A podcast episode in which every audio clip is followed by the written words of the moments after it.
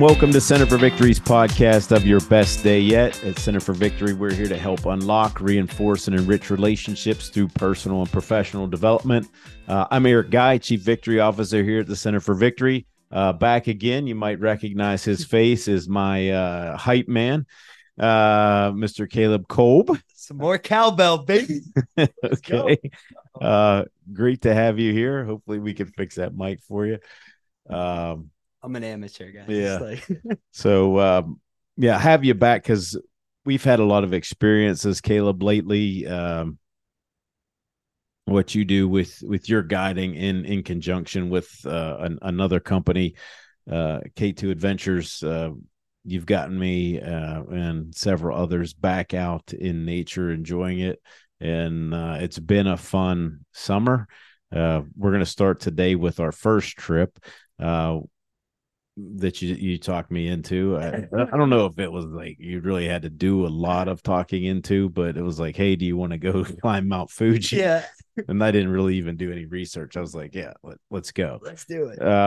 But, you know, there's a lot of things that go on with that. And, of course, you know, what you bring to the table, some of what I bring to the table, I mean, just being there, so a lot of different things that happen, but you are a, what do you call it? Certified. Yeah, that's wilderness first responder. Yeah. And guy. Certifiable, but you are certifiable. I have the certification in my wallet just in case anybody has it. So certified guide, and very good at it. Very patient with it too, as far as that goes. But, you know, I wanted to tell people about our trip, a couple of different reasons. You know, I think, you know, watching other people, these few trips that we've taken, again, we're talking about Fuji today, Mount Fuji, but, you know, we went through the canyon together, and then we went to Montana and went the glacier together in a period of, you know, 6-7 weeks there. But I think the thing is to get people out, right? Get them out in nature, get them going, get them physical, but it's the mental piece too. But it's also the, you know, how you take control of your environment and how to become a better leader. That's what we're, you know, kind of shooting for here. But, you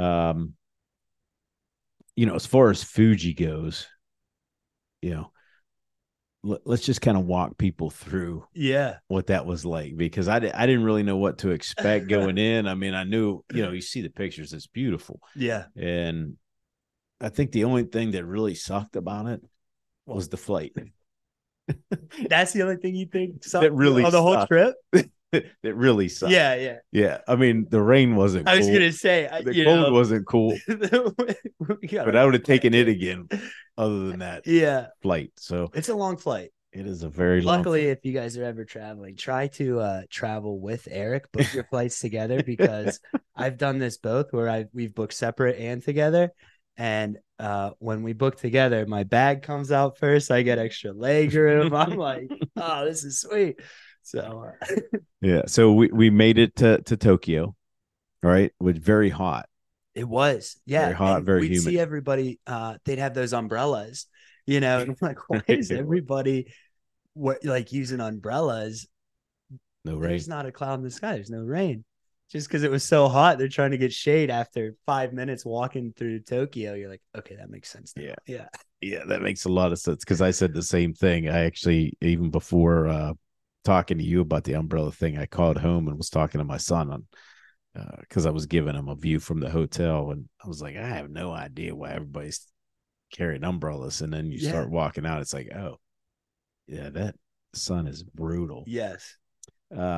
So talk about our adventure a little bit. So I think you know, for me, and I'm pretty blessed to have friends like you and my wife Sarah that have kind of share that passion for adventure and exploration and different cultures and learning, meeting new people and doing different things. And so you know, when Kevin and Kristen, they are the owners of K2, they had sent out to all the guides, hey, we're gonna do Fuji this year, if anybody wants to go. And you know, I'm just like, perfect, like that's something unlike anything I've ever done. And you know, so for me, one of the things that was crazy is like Tokyo, like just the city itself, you know. I was talking to Sarah about this when we left the baseball game, you know, so we get off of Fuji after just going through crazy weather. We get back to our hotel, and then Toshiko, our local guide, was like, okay, we have 1 hour. You can shower and change, and then we're going to go to this baseball game. But when we were leaving, it was a 45-minute drive from the baseball game back to our hotel. And it seemed like the entire time we were driving through downtown. Yeah. Like, it wasn't like, all right, this is downtown and a little, you know, kind of suburb and more. It was like downtown never ended. When we were in the Sky Tree, it was just, if you like Google views from the Sky Tree, because it is just, I could not believe how massive Tokyo was and how clean it was. I mean, like we saw a little pile of trash maybe after we were done in Tokyo. We took a photo of it. We're like, this is the only trash pile in all of Tokyo, because it was just so pristine. So I thought, you know, for me, I didn't expect that out of Tokyo, you know. And I also didn't do, you know, I wasn't an official guide on that trip. So basically every question that Eric would ask me, I'd be like, I have no idea, man. I'm just here for the adventure. And so a lot of it was new. And so we were able to, you know, to explore Fuji and do that. And then we got to go down into the ice cave and then climb Fuji. And that was the whole experience that I know we're going to get into, but afterwards, and then go to the baseball game and, you know, really experience more than just, you know, climbing a mountain, which I love doing. But I thought, you know, one of the unique aspects to Fuji was just how we really got that kind of cultural immersion into all these different things that that we did in just that, 6 days that we were there. I mean, I really appreciated the pride that they take in their city. Yeah. Like it, you know, the first morning, of course, I was up extremely early. Yeah. And I went over into the park, and you know, any little thing that's on the ground is picked up. Mm-hmm. And I'm sure it's not like that everywhere, but there is a sense of pride with keeping everything in order, keeping everything clean. And it's their responsibility. Like you and I take responsibility for wherever we're at. Right. I mean, there wasn't, you know, we like that little trash pile. So that was the first thing that stuck out. I mean, big time, other than the jet lag. But we, you know, we the Sky Tree was really neat. I think the efficiency, again, very clean, very efficient. It you know, the elevator in that Sky Tree, I was like, oh man, it's gonna take forever. Yeah. And it's like here it would be like going up 5 flights. Yeah, it's like, you know, I've never experienced G-forces. I'm not a big, like, you know, but that I was like, holy cow, we are moving, you know. You get boom right up to the top of that Sky Tree. And, you know, so that, and then, you know, what we were there for was to climb Fuji. And then, you know, with that, you know, we did get to see some, you know, some people on the mountain while they were there. I think the big thing when you go to tackle something like that, just like with everything in life, there has to be some preparation. Oh, absolutely. Yeah. Right. Now that was my first big mountain. Yeah. And I did prepare. I think I would have prepared differently still, but I mean, every day we were at it. I mean, Tammy, you know, helped me obviously with that training, but I didn't skip a day. Right. But it's still, I mean, I couldn't, you know, after we got at Fuji that next day, we went out to Tokyo and I was like, oh, maybe this was a mistake. I can't get down the steps until, I can't remember her name, but she was like, if you just run down them, it doesn't hurt as bad. And I'm like, let gravity take over. I'm like, that's fine. But if somebody gets in front of me, I can't stop. Take it about. But you know, the preparation, I mean, with anything, you know, you've been in sports. You were, you know, a wrestler, very good wrestler. You know, that preparation is needed to tackle something like that. Absolutely. Yeah, absolutely. Oh, and yeah, and you learn that one of two ways. You're either prepared and you feel good, or you're not prepared and it's really tough. I mean, that's kind of, I had learned this, but I'd always prepared enough, but then I was increasing my difficulty in trips. And so when we went to Nepal and I climbed a mountain in Nepal, I remember getting back to base camp, and one of the guys on our trip that actually had turned around was like asking me all these questions, and my gas tank was on empty. If base camp had been another half mile, I probably would have just sat down. And so, you know, that's what I got back, and it was like, all right, mentally, like I really need to understand every trip that I'm doing, the difficulty, and be able to prepare for that and how to prepare for that, because every trip is different, you know? So, yeah. And I think some people just like nonchalantly, I mean, yeah, I remember you were going with me. There was a guy coming down, and I'm like, Caleb, the dude's got on Crocs. Yeah. I'm like, what were you thinking when you went up there? And I know we're going to talk about the Grand Canyon too, but it's just every time I do the Grand Canyon, I see something just bizarre that I've never seen before, you know? And so, yeah, preparation is key. I mean, that's probably fundamentally for any adventure, you know, preparation, knowing you're getting yourself into it, knowing that you're prepared and in the best possible shape that you can be to complete the mission, you know, to complete the mountain or the whatever we're tackling. So yeah, and I think, you know, having you there, I mean, I know you weren't an official guide, but having you there and listening, right? Because, you know, we coach a lot of people, but I had to be coachable. Sure. Yeah. Right. And I learned that, and you know, shout out to Kevin and Kristen. I mean, you want to talk about good coaches, just laying it out. You know, these folks have just laid it out with each Zoom call. It's like, you have to do this. Yep. This is how you're going to train. Yep. You know, Kristen keeps always, even when I'm like, now that I've been with her a few times, yeah, and I've heard her on some of these calls, and while we're out, you know, hiking, it's like, do I really want to put a pin in my backpack? Yeah. Because ounces equal pounds, and pounds equals pay, baby. That's right. And I'm like, oh, there's Kristen again. Right. But it's, you have to be coachable, because if you're not, you see what happens. I mean, we had a couple people that didn't make it the first day.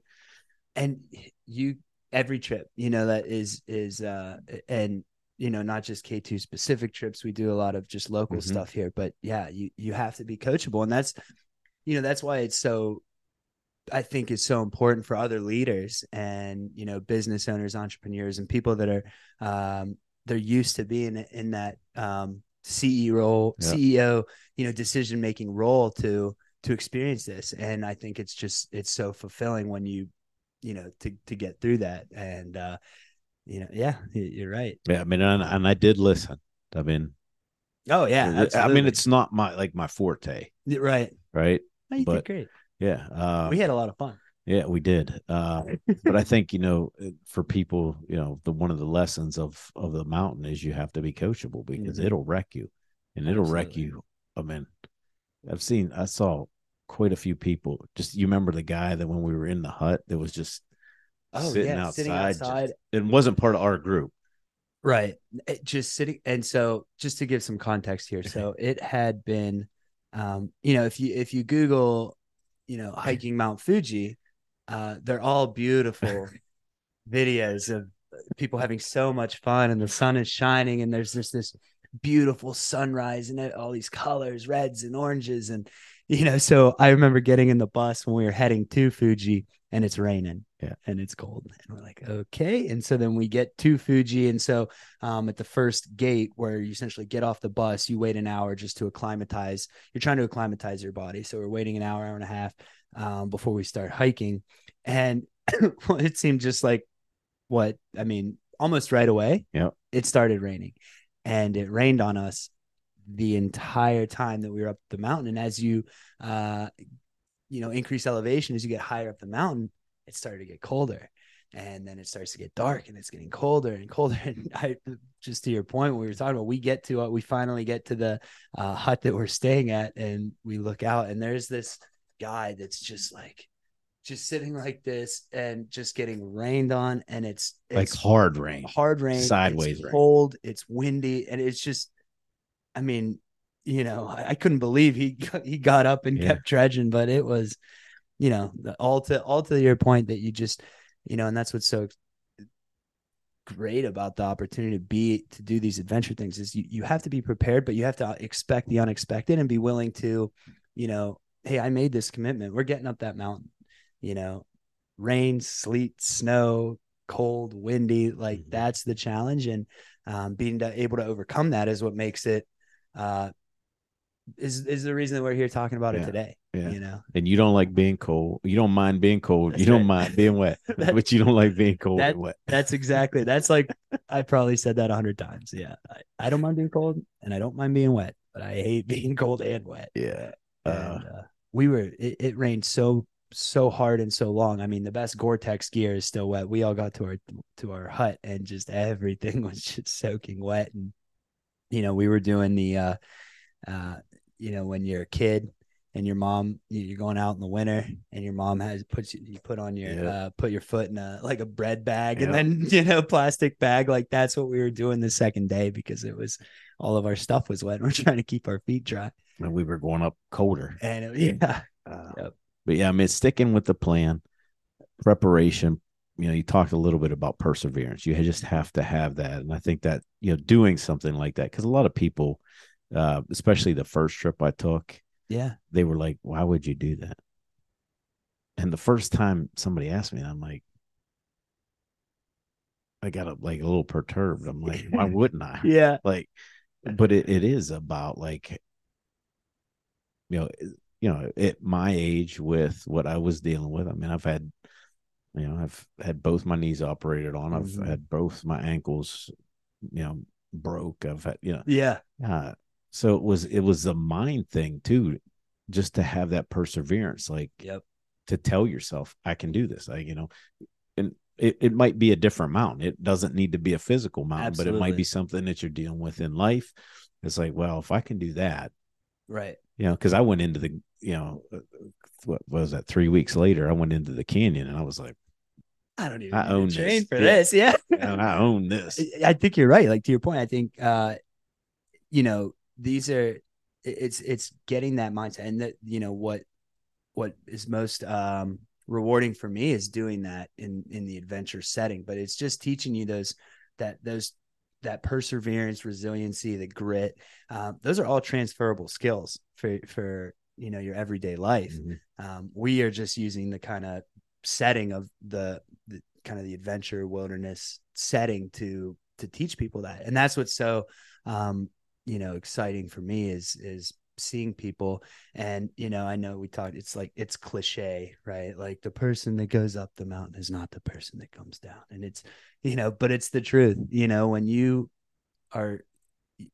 go through those times where, and everybody does, you know, and as a guide, that's what I like, is kind of being able to be an encourager and, you know, it's just one step at a time till we're there. But when you come down, you know, people really get that sense of like, wow, it's a sense of accomplishment that's a transferable skill for, you know, you go back home and you're dealing with your boss or an employee or things like that, it's going to take some grit and resilience to get through. And, or, you know, we had, I think one of my favorite things was the young men that I tag teamed with. Yeah. And I don't know how that happened, but I'm very thankful for it.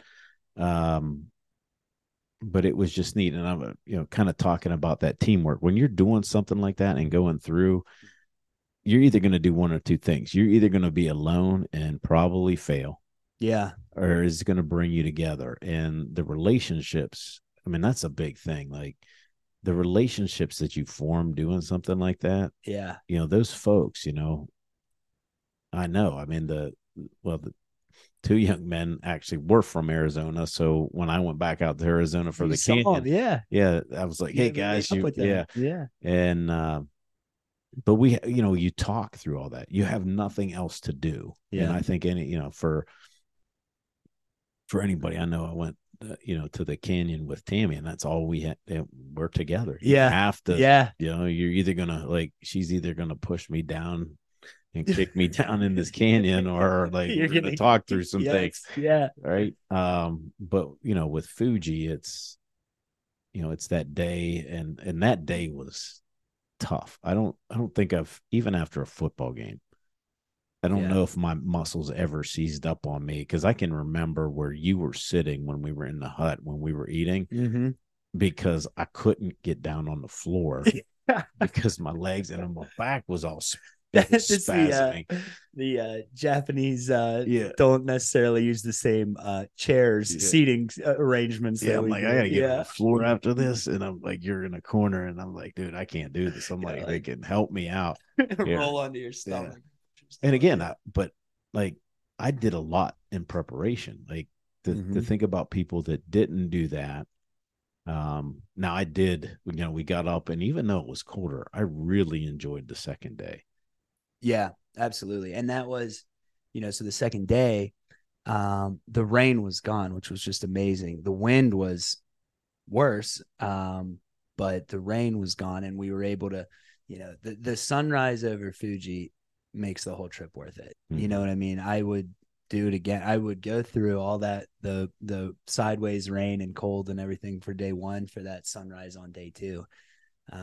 You're right. It was amazing. And being at the summit together as a group, and, you know, Fuji's an interesting mountain. It's probably the only mountain I've climbed that there's you know, you can get coffee and tea and ramen and, like, you know, all the good ramen. Yeah. Get your noodles and everything at the top and relax. And, it does. It makes it worth it. And so, I mean, talk about that, like, companionship, what that means. You know, and I've talked to several people that have also, you know, separate from you're not even around, that have said, like, you know, you're obviously very good at what you do, and they appreciate how you guide. But I think the other piece that you bring in, and then I think anybody experiencing it well brings in, is the companionship piece. Yeah. I mean, and we talked a little bit about it with the relationships, but, you know, that's important for any climb in life. Yeah. Because they have those close connections. Yeah. It's a team sport. You know, you don't want to do that alone. And, and I've experienced that too on different climbs. Like, and even what we were talking about before we started this with Tammy, I have a buddy that, we would section hike the Appalachian Trail together. And so we've done, you know, essentially Pennsylvania, Maryland, West Virginia. We're into Virginia now. And one of the sections we did was, it's called the 4-state challenge, or the 24-hour challenge. But essentially you try to go from the border of Pennsylvania, Maryland to the border of Virginia and West Virginia. And you try to do that in one day. And so by the time we got to Harper's Ferry, we were so chafed. I mean, this was early in my hiking career. I was wearing, like, cotton socks and, like, big boots that were just giving me blisters, and just, you know, wasn't prepared, but we wanted to try this. And so it's the only fight me and my buddy have ever had. We were just, I think, just kind of tired of being around each other. And so we hiked separately for like 2 hours or something. And it was miserable, you know, and we got back together, you know, when we got back together, we were like, it was so much better to, like, be with my friend and be encouraged. And that's the same thing for Fuji or any trip is you really, you know, and that's why we do these things together. And that's what my role is, and our other guides is, you know, hey, you're not climbing this mountain alone, or you're not going through this canyon alone. I'm going to be right here with you, from the time that we drop down until the time we get across. And that's not to say, you know, sometimes I recognize, I don't make people talk to me. I recognize when, you know, sometimes people are struggling and they just need some time to be alone, but just to know that they have that companionship, and that they have somebody there that's encouraging them. And I think that's something that we all need, you know, I need that too. And so it's just that, and encouragement and everything. I think what really shocked me, was, you know, the view from the top was amazing. I mean, we got up there and you're above the clouds, the sun. Somehow the Japanese have figured out how to get cell service on the top of the mountain. I can't believe that. That blows my mind. We were in Glacier. You can't get service anywhere. Like, cross one line. Nope. I mean, I'm up on the top of Fuji and I'm literally FaceTiming. I'm FaceTiming my wife who's here. and I had other family here. My daughter was here, and then we had like relatives that were here. Yeah, you know, so I'm up there all bundled up this way. Was it 26, 27 degrees up there? They're at the pool here. And I'm like, hey, what's going on? Yeah, let's go. But I didn't want to come down. And and I think a lot of, you know, I just wanted to stay there, and I'm glad I was one of the first to get there to just really get that all in, but it's overwhelming. Yeah. Right. And I think, again, when you do that with leadership too, I mean, you have to be patient with your younger people. You know, they don't know what's going on. You had, I mean, we saw that. We had, you know, you have to, and that's just, I think, anything, I mean, how it translates into teams, whether it's business or adventures, you know, every team has a different dynamic, and you really have to understand the team's dynamic, and, you know, everybody needs different things. They needed supported in different ways. And if you don't understand what that is and how to best support people, it can turn into chaos very quickly. And so I mean, the other thing too, I think probably, you know, one of the last things I want to mention here is I was very surprised after we got to the top, didn't want to come down, didn't realize how difficult. I would have rather climbed up again than come down. It wasn't hard. I mean, it was just, some of it was the ground, some of it was just the it is pounding on your knees. Like, that was the same thing. My dad climbed Kilimanjaro on his 72nd birthday. We did Kilimanjaro, and it was tough going up, but coming down is sometimes just, in everybody's different, experiences that differently, where there's just a lot of pounding, and it's a slower, and it's, you know, and you finished and you're just like, oh man, we got another X amount of hours to get off this mountain. So I don't think so. And then for me, it's like, oh, we got there. Yeah, and you feel that sometimes when you're doing something, like when you're working on something in a company, or you're like, you hit that pinnacle, and then it's like, what's next? Yeah. Right. Yeah. And I think that's why we need targets. Like, I had that target, I knew what I had to do, I was prepared, you know, all those things, persevere, and then come down. I mean, it took some perseverance to get down. But then it's like, okay, you know, what's next? Yeah. What's the next purpose? You know, it has to be more purposeful. And I knew what the next thing was going to be. But then I'm questioning myself, because, you know, with that trip, even as much as I prepared, you know, I learned some things. So there were some takeaways. I needed to prepare differently, you know, and then Kristen gave me some tips, you know, afterwards of what to do, because with my knees, I mean, they just, the next day, and I couldn't move them. They were completely swelled up. But then when I did the canyon, they were less. Right. Like, it's that little prep. So learning again, but it's having a purpose, having a target, whatever that mountain is. I think we all have a Fuji.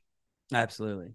Everybody listening to this is climbing their own mountain, you know, whether it's figurative or literal. Like, every one of us has, you know, things that we need to get through. And I like, to your point, when you were talking about, you know, you can't settle on the one thing. You always have to, you know, what's next? You know, you have to have these next goals. I remember when I was in high school, you know, all I would do, you know, I would be in class, like, and I'd be drawing pictures of myself on the top of the podium at states for wrestling. Like, that's all I could think about was, I want to be a state champ. I want to be a state champ. And I, you know, and that's all I was dreaming and working towards. And I remember my senior year, after I had won a state title, you know, I'm all excited, and we were celebrating with my family, and like the same day, like same night that I won that title, my dad was like, all right, now I want you to put that in your drawer and, you know, not care about it anymore. 'Cause, you know, you're on to the next thing. You're going to college now. You have these new goals. Like, don't live in that moment. Now you have to do the next one. And so, you know, I think that's good advice. I remember my dad telling me that when I was, you know, was a senior in high school, and it's still applicable. You know? Well, that's very good advice. I mean, it's advice that's a lot of us don't get. You know, it's like, well, then we just keep, you know, if you didn't get over it, you'd still be telling the story about it now. Yeah. Like, yeah. And you see that too. I mean, you see that too. So, I mean, it's big. I mean, you have to do it. It's because sometimes, like in a company, we'll focus just on that one success and keep telling it for 3, 4, 5, 6, 7, 8 years. And then nothing's happening. Nothing has changed. Yep. Or what, you know, whatever that is in life for us. But anything else we need to, you can think about that. Oh man, would intrigue people about Fuji. Man, if it's something that you're interested in, it is a great experience. I know K2's already planning their next trip next year, and I know it's going to go fast because they're only doing one trip. You know, we do a lot of Kilimanjaro, a lot of Grand Canyon options, but I know Fuji, they're just doing the one trip with Toshiko. So if it's something that you want to do, I definitely would recommend it. It's a beautiful country, super, super friendly people. I mean, I felt embraced the entire time. Absolutely. And you know, it's a good hike. Typically, you know, you can do what's called bullet hiking and do it in one day. I wouldn't recommend that. You know, what we did is, you can start and stay in one of the huts, any one of the huts along the way, and spend the night, and then start very early the next day so that you can either see the sunrise as you're coming up or from the summit. But it is a really spectacular summit, being above the clouds, and you know, it's like an ocean, but instead of water, the clouds are coming in up below you. And so, I would encourage people. It's another trip that it's lifelong memories and very applicable to your own personal development. Absolutely. Because I'm totally in different headspace, and I can't imagine what it would be like for somebody who hasn't practiced a whole lot of that. Right. You know, enough read the, well, that's what I do. I mean, leadership, right. But it was still impactful to me. So, yeah. All right. Well, we'll have you back here for the canyon. There we go. Let's talk about the canyon here in a little bit, but that's all for today, folks. Thanks for watching, listening. Please make sure you give this video a like, maybe a comment down in the comment section below if you enjoyed it. Want to hear something else from Caleb here or myself. You know, if you want more information, you can go to centerforvictory.com. And just remember, wherever you're at, whatever you're doing, make this your best day yet. We'll see you next time.